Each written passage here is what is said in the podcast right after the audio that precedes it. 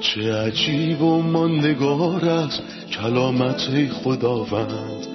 ابدی و جاودان است تمامی کلامت. همچون نهری خروشان است بر قلب تشنه کلام تو برترین است تسلی قلب من. نوری بر پاهای من چراغ راه های من. کلام تو شفا بخشد درد و رنج و زخم من. نپویی این کلام ساکن شد در قلب من. تغییرم به آزادم ساز شبان نیکوی من. چه عجیب و ماندگار است کلامت خدا رد ابدی و جاودان است تمامی کلامت سلام به شما شنوندگان و همراهان گرامی در هر کجا که هستید. با قسمتی تازه از برنامه تعلیمی تمام کتاب در خدمتتون هستیم. ما همچنان در حال مطالعه نامه پولس رسول به ایمانداران قرنتوس هستیم. به فصل هفتم رسیدیم و امروز به امید خدا آیات بیست به بعد رو بررسی می کنیم در قسمت قبلی درباره ازدواج از دیدگاه کتاب مقدس صحبت کردیم. اینکه چطور کلام خدا به ازدواج نگاه می‌کنه و چطور به رابطه بین مرد و زن نظم میبخشه. ما خدا رو شکر می‌کنیم برای احترامی که کتاب مقدس برای ازدواج قائله. هیچ فرهنگ یا ایدئولوژی دیگهی بر روی زمین مثل کتاب مقدس برای ازدواج احترام قائل نمیشه. پس اگه می‌خواین که رابطه زناشویی و خانوادگیتون در جایگاه درست قرار بگیره باید ارتباط محکمی با کتاب مقدس داشته باشید. اگه مایلید که خودتون، همسرتون و فرزندانتون همگی با هم در اتحاد و یک پارچگی باشید باید به کتاب مقدس رجوع کنید. به کلام زندگی خدا. در همین ابتدای برنامه می‌خوام خوش آمد بگم به مهمونمون در استودیو. برادر یوسف سلام و خیلی خوش اومدید. سلام خواهر سنم عزیز ممنونم. ما همچنان مشغول بررسی موضوع ازدواج طبق دیدگاه خدا هستیم. امروز آیات 20 به بعد رو مطالعه می کنیم برادر یوسف لطفاً به همون بگین که موضوع این آیات راجع به چه چیزیه؟ در اینجا پولس به یه سری اصول کلی می‌پردازه. زمانی که پولس گفت زن ایمانداری که همسر بی ایمانی داره باید با اون شخص بمونه و نباید شوهرش رو ترک کنه یک اصل به وجود آورد و گفت پس هر کس باید در همان حالتی بماند که در آن دعوت خدا را پذیرفت. و این اصل رو تا آیه 24 ادامه میده. بنابراین ای برادران من هر کس در همان حالتی که در آن خوانده شده بماند. اما موضوع مهمی که وجود داره چیه؟ زمانی که خدا ما رو در مسیح فرا می‌خونه ما در جایگاه های اجتماعی مختلفی قرار داریم. در اینجا پولس به دو مورد از اونا اشاره می‌کنه. یکی متعهل بودن و دیگری برده یا آزاد بودن. اون به شخص متعهل میگه چرا می‌خوای وضعیت تو تغییر بدی؟ شخص جواب میده همسر من همچنان بتپرسته. و پولس در جواب میگه باهاش بمون. این کار بهش فرصتهای بزرگی میده تا به مسیح ایمان بیاره و نجات پیدا کنه. بعد در رابطه با وضعیت بردگی و آزادی میگه که خدا شخصی رو فراخوند که برده بود و تجارت برده در اون زمان یعنی در قرن اول وجود داشته و یه اتفاق بزرگی افتاد که برده های زیادی به ایمان مسیحی روی آوردن. ما در این باره در خیلی از نوشته های پولس رسول و همچنین پتروس می‌خونیم. بله. و در واقع پولس به شخص برده میگه خودت را کوچک نشمار و ناراحت نباش. چون تو در خداوند شخص آزادی شدی. یعنی تو در مسیح آزاد هستی. درسته. همینطور بهش میگه اگه می‌تونی و توانش رو داری آزاد شو. چون این امکان برای یه برده بود که از طریق پسنداز کردن پول خودش رو از اربابش باز خرید کنه و بگه بفرمایید تو منو با این مقدار خریدی. اگه قبول کنی من این پولو به تو میدم و تو منو آزاد کن. و پولس میگه اگه می‌تونید این کارو بکنید. ولی اگه نمی‌تونین بدونین که در مسیح آزاد هستین. در همون حالتی که هستید بمونید و در خانه اربابتون مسیح و خدمت کنید. شما می‌تونین مایه برکت اربابتون باشید. اجازه بدین در مورد کاربرد عملی این موضوع صحبت کنیم. اگه بخوایم برای کسانی که در صدد ازدواج کردن هستند اصولی رو مطرح کنیم مطمئنا میگیم که هر دو طرف باید ایماندار باشند مطابق کلام خدا که میگه از وابستگی های نامناسب با افراد بی ایمان دوری کنید. هم مرد و هم زن باید ایماندار باشند. ولی اگه دو نفر ازدواج کرده باشن و بعد یه نفرشون خداوند رو بشناسه گفته های پولس در اینجا واسش کاربرد پیدا می‌کنه. اما می‌خوام در مورد یه وضعیت دیگه ازتون بپرسم.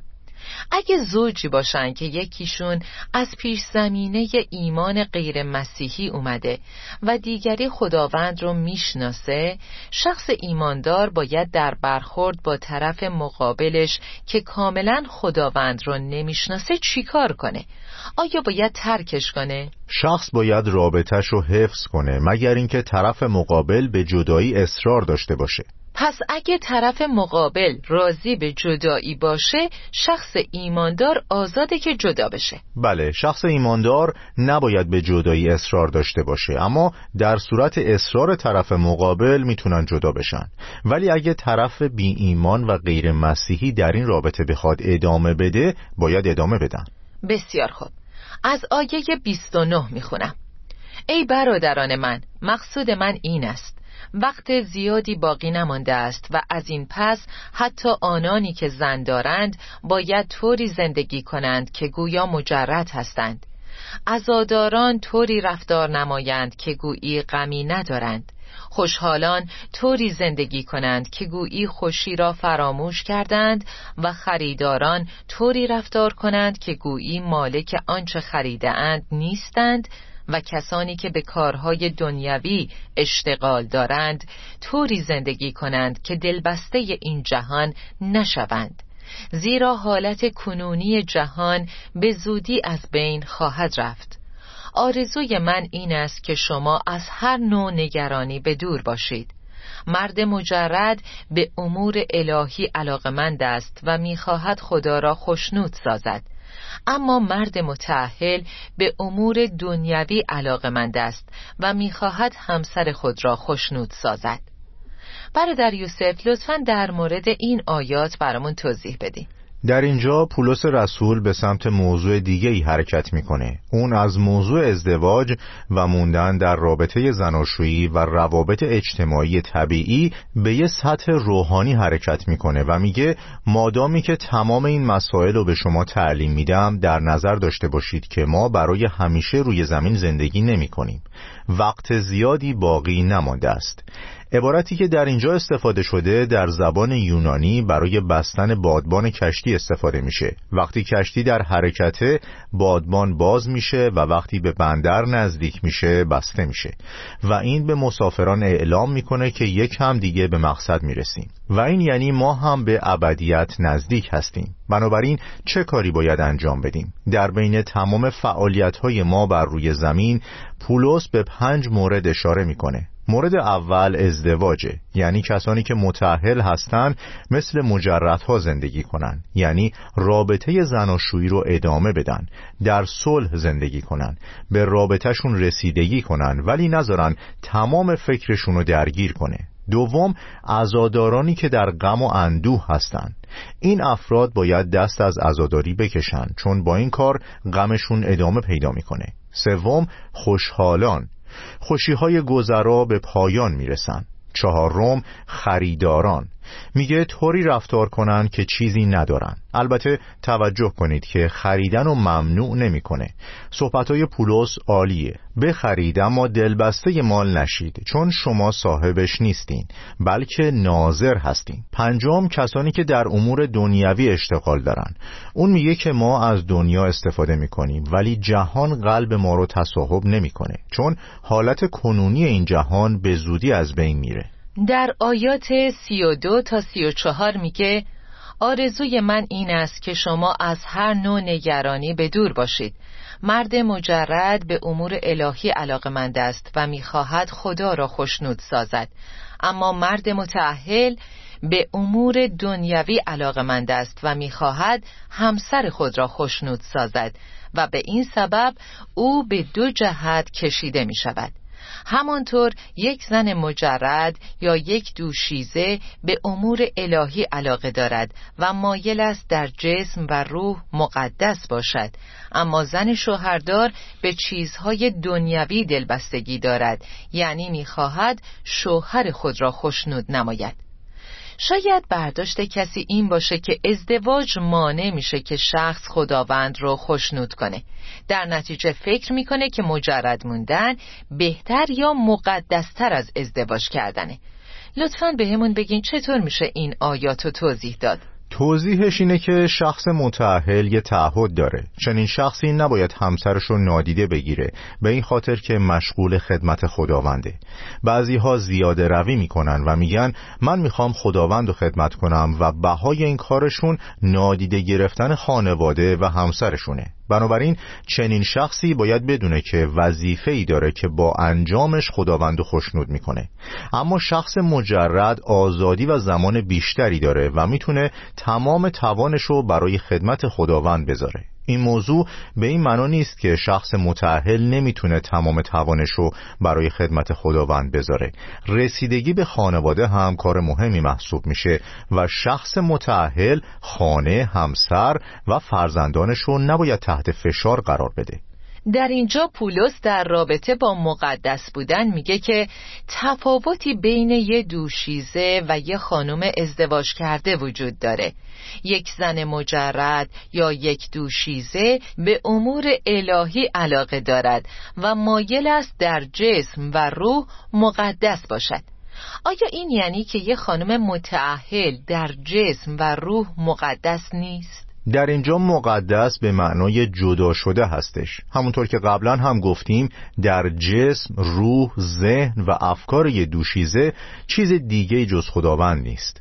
اون می‌تونه تمام زندگیشو وقف خداوند کنه ولی این کار برای شخصی که در یه رابطه هست ممکن نیست و نمی‌تونه کاملا درگیر خدمت باشه. در واقع منظور پولس خانم مجردی هستش که مشغول خدمته.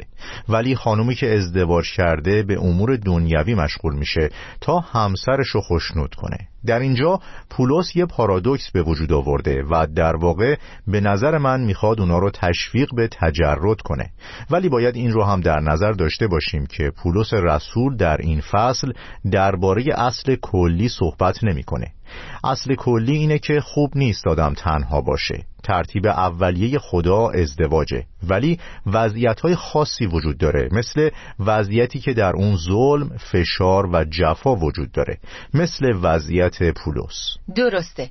از جمله سفرها، جابجایی ها، گرسنگی و تشنگی هایی که خادمین متحمل میشن. دقیقا. برای همین پولس گفت کسی که می‌تونه مجرد بمونه نباید احساس نقص داشته باشه. بالعکس از این مزیت برخورداره که خودش رو تقدیم خداوند کنه و با تمام توان و درآمدش خدمت کنه. درسته. در این آیات میگه عزاداران طوری رفتار نمایند که گویی غمی ندارند. خوشحالان طوری زندگی کنند که گویی خوشی را فراموش کردند و خریداران طوری رفتار کنند که گویی مالک آنچه خریدند نیستند و کسانی که به کارهای دنیوی اشتغال دارند طوری زندگی کنند که دلبسته این جهان نشوند زیرا حالت کنونی جهان به زودی از بین خواهد رفت. در آیاتی که خوندم پولس با لحنی صحبت می‌کنه که انگار ما در حال ترک کردن این مکان هستیم. برادر یوسف به نظر شما در این آیات دلگرمی برای چه کسیه و هشدار برای چه کسیه؟ این آیات تشویق به سرسپردگی می‌کنه. یعنی مادامی که ما تعهدات زمینی خودمون رو انجام میدیم می‌تونیم با ذهنی متمرکز به آسمان این کارو بکنیم. گفته زیبایی هست که میگه دستها بر روی زمین هستند و ذهن در آسمان. من امیدوارم که اینطور زندگی کنیم. بنابراین اگه من یه دکتر هستم دستای من در حال درمان کردنه ولی قلب و افکار من در آسمانه. به این معنی که من می‌خوام مسیح و از طریق کارم جلال بدم و خدمت کنم. هشدار هم برای ما ایماندارانه تا مراقب باشیم که مسئولیت های موقتی و زمینی ما ما را از هدفی که به خاطرش زندگی می‌کنیم دور نکنم میگه ازاداران طوری رفتار نمایند که گویی غمی ندارند. خوشحالان طوری زندگی کنند که گویی خوشی را فراموش کردند. برادر یوسف پیغام شما برای ازاداران چیه؟ برای ایماندارانی که در سختی و در وسوسه ها هستند. کسانی که دچار خسارت مالی شدن یا یکی از عزیزانشون را از دست دادن یا بیمار هستند. با توجه به اینکه وقت زیادی باقی نمونده. خب دلایل اعضا و درد اگه بیماری جسمی باشه باید بدونیم که بدنهای ما تغییر می‌کنن. اگه جدایی از عزیزی باشه تجدید دیدارها نزدیکه. اگه مکانهایی در این جهانه مثل دره سایه مرگ که روی ما هست به زودی در لحظه دیدار ما با مسیح از بین میره. همینطوره. در آیه سی و پنج میگه برای خیریت شما این را می‌گویم و مقصودم این نیست که برای شما قید و بند به وجود آورم بلکه می‌خواهم آنچه را که صحیح و درست است انجام دهید و بدون هیچ اشتغال خاطر تمام وقت و هستی خود را وقف خداوند نمایید. در این آیه انگار پولس دلیل جزئیاتی که در آیات قبل داده بود رو به طور خلاصه بیان می‌کنه. برادر یوسف هدف پولس از این گفته ها چی بود؟ هدف خیریت و راحتی اونا بود. نه خسته کردن و بار گذاشتن روی دوششون. می‌خواد بهشون بگه من دارم نصیحتتون می‌کنم. بنابراین از نظر روانشناسی احساس نکنید که باری روی دوشتون گذاشته شده. دوم شما باید خود را وقف خداوند نمایید. عبارت خود را وقف خداوند نمایید یعنی شما باید به سرسپردگی و زندگی مقدس برای خداوند ادامه بدین چرا که زندگی مسیح گونه شما خداوند و جلال میده. درسته. در آیه سی و شش به وضوح می‌بینیم که پولس به موضوع ازدواج یا مجرد بودن برمیگرده. با وجود اینکه اگر کسی تصور کند که نسبت به دختر خود بی انصافی می کند و دخترش از حد بلوغ گذشته و باید ازدواج کند و اگر او می خواهد دخترش ازدواج نماید گناهی مرتکب نشده است. اما اگر پدری از روی میل و اراده خود و بدون فشار دیگران تصمیم جدی گرفته است که دختر خود را باکره نگه دارد کاری نیکو می کند. پس شوهر دادن دختر نیکوست ولی شوهر ندادن او نیکوتر است. زن تا زمانی که شوهرش زنده است به او تعلق دارد ولی هرگاه شوهرش بمیرد او آزاد است با هر کسی که می‌خواهد ازدواج نماید به شرط آنکه آن مرد نیز مسیحی باشد. اما به عقیده من اگر او مجرد بماند شادتر خواهد بود و گمان می کنم که من نیز روح خدا را دارم. لطفا در مورد این آیات آخر برامون توضیح بدین. اول از همه می‌خوام در مورد عبارت دختر خود توضیح بدم تا کچ فهمی به وجود نیاد. با وجود این اگر کسی تصور کند که نسبت به دختر خود بیانصافی می کند بعضی ها بر این باورند که شخصی به این دختر قول داده که باهاش ازدواج می‌کنه و بعد پدر دختر دخالت می‌کنه و اجازه نمیده این ازدواج اتفاق بیفته. پس در اینجا پولس در رابطه با چنین وضعیتی میگه تو قول دادی پس باید بهش عمل کنی. ولی اصلا موضوع این نیست بلکه از طریق مطالعه یونانی ما متوجه میشیم که واژه دختر می‌تونه باکره بودن ترجمه بشه. در نتیجه هم برای دخترها و هم برای پسرها کاربرد داره. هم مؤنث و هم مذکر. پس منظور پولس اینه که اگه پسر یا دختر جوانی ابتدا در قلبشون تصمیم گرفتن که مجرد بمونن ولی با گذر زمان احساس کردن که نمی‌تونن اینطوری ادامه بدن باید ازدواج کنن. چرا به خودتون فشار میاری تا مجرد زندگی کنی؟ در اینجا منظور فقط دختران نیست بلکه برای مردان جوانی که ازدواج نکردن هم کاربرد داره. پس پولس میگه کسی که قبلا مصمم بوده ولی الان نمی‌تونه نفس خودشو کنترل کنه بهتره که ازدواج کنه. همینطور در اینجا منظور این نیست که یه پسر و دختر مشخص با هم ازدواج کنن. یعنی پولس درباره دو نفر به طور خاص صحبت نکرده و در اینجا به طور واضح می‌بینیم که منظور فقط یه دختر باکره نیست بلکه وضعیت باکره بودنه که به یونانی میشه پارتئوس. در اینجا پولس در نتیجه وضعیت‌های ویژه باکره موندن رو ترجیح میده. درسته. ممنونم برادر یوسف. خب عزیزان استراحت کوتاهی می‌کنیم و خیلی زود با ادامه درس برمیگردیم.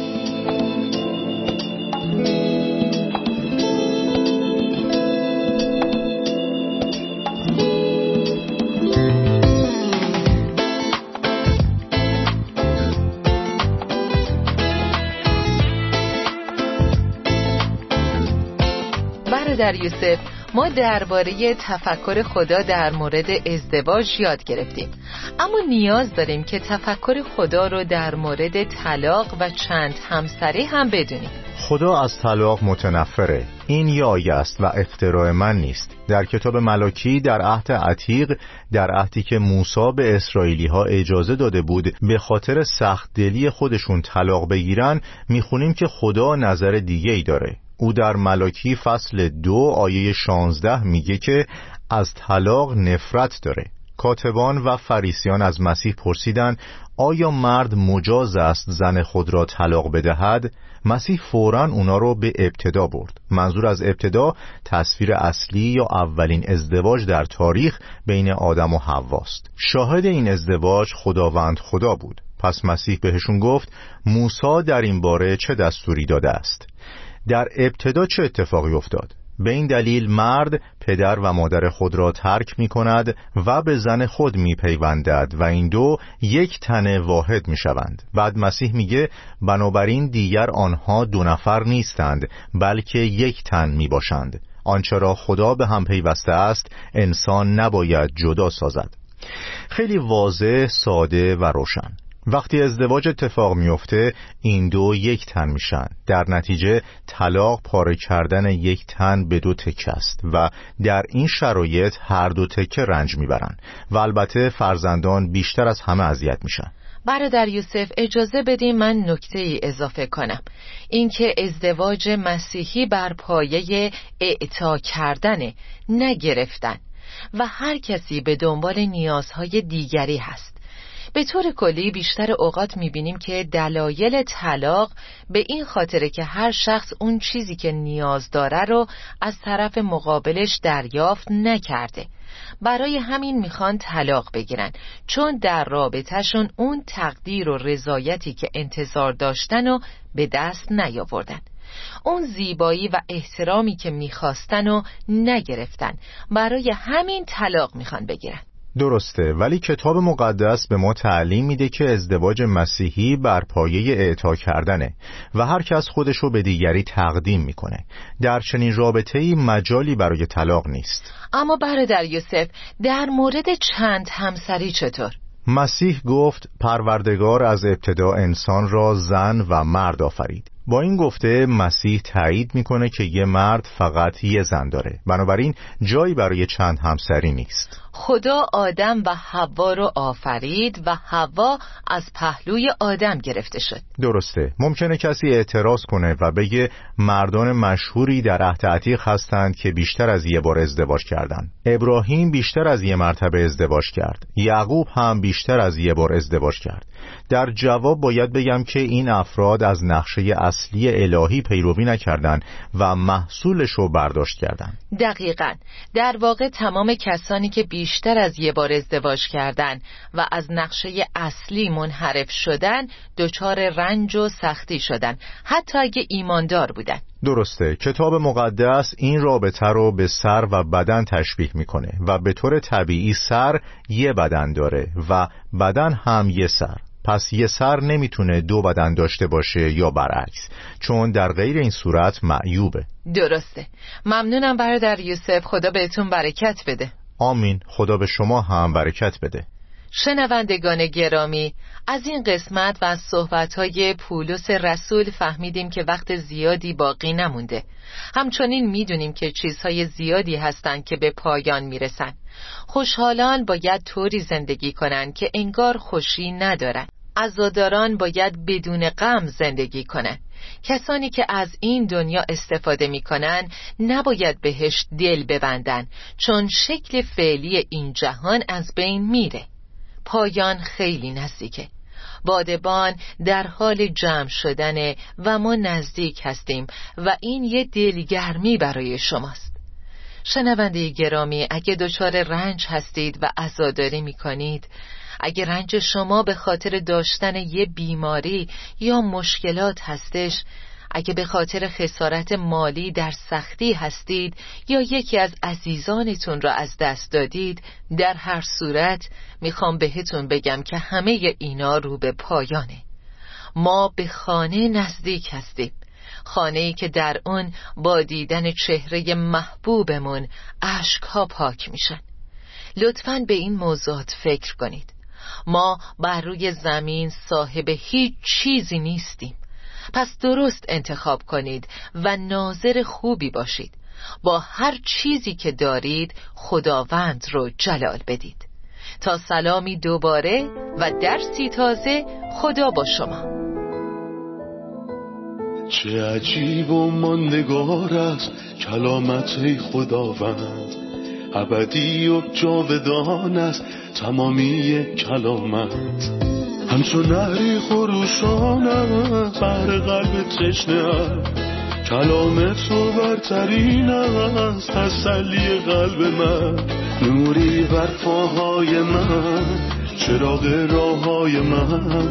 کلام تو شفا بخشد درد و رنج و زخم من. نپوری این کلام ساکن شد در قلب من. تغییرم به آزادم ساد شبان نیکوی من. چه عجیب و ماندگار است کلامت خداوند ابدی و جاودان است تمامی کلامت